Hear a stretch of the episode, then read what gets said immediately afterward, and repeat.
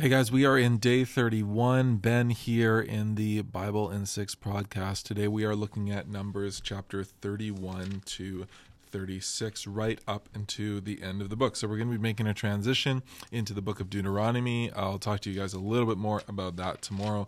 But as for right now, we are taking a look at this. And so uh, in, in, in this section of time, we have a little bit of movement around. There's a, a recounting of Israel's journey and a few kind of last thoughts before um, kind of preparing the people to enter into the land. Now, when we get when we get to Deuteronomy, there's some more things that need to happen before you know the book of Joshua is that actual stepping in and the things are really starting to happen. Um, but basically, uh, one of the things I just want to uh, to st- point out to you first of all is in chapter 32. This is kind of a, a saying that's been in the church or around the church uh, for a while, and in, in chapter 32, uh, verse 23, we, we find this. But if you do, if you will do not, so you you you don't repent, you don't turn towards the Lord. Behold, you have sinned against the Lord and be sure your sin will find you out. So this the phrase is your sin will find you out. And this reality is not a brand new reality. It's been around obviously for a long time. That sin ingrains itself and provides destruction regardless of who knows about it. Uh, these are like it's essentially like what secret sin is. Your sin will find you out, and there will be you can't escape it. There aren't things like no no. There's no secret to God. There's no secret even to your own body and to uh, the world around you when you hide something. And so that's just a reality that it's pointing at.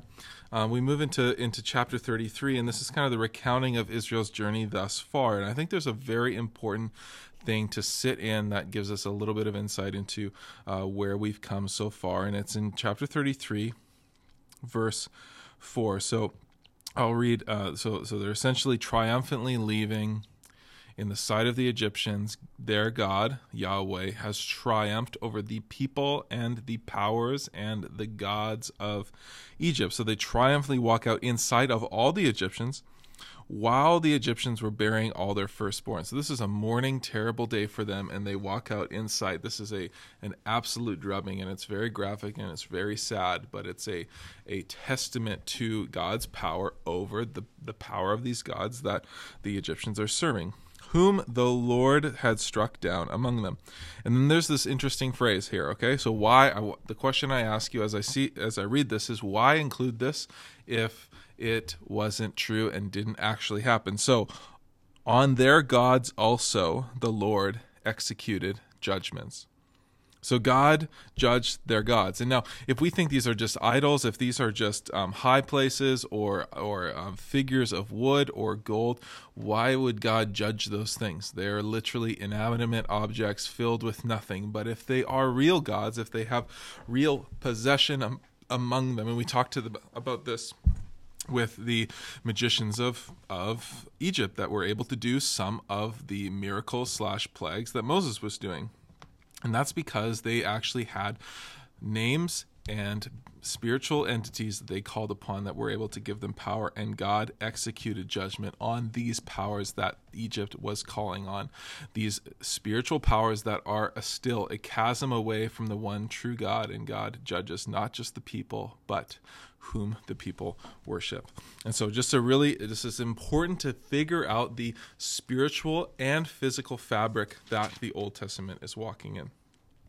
Um, one of the things that's going to be really important um, as we go ahead in the moving into the land, there's this call by God to drive out the inhabitants of the land. So it says this that you shall drive out all the inhabitants of the land of Canaan before you and destroy all their figured stones, their metal images, and demolish their high places. What these things mean is all the things that they worship, all the things that they look to, all the things that they attribute godly status to, uh, because all of those things defame God. It is against the Ten Commandments. It is against being in community with God. If if they leave these things up, they will end up worshiping them. If they do not eradicate them from their life, they will end up worshiping them. And it, there's a consequence if they don't. If you don't drive out the people, you don't destroy the things, they will remain not just a thorn in your side, a thorn in your eyeball.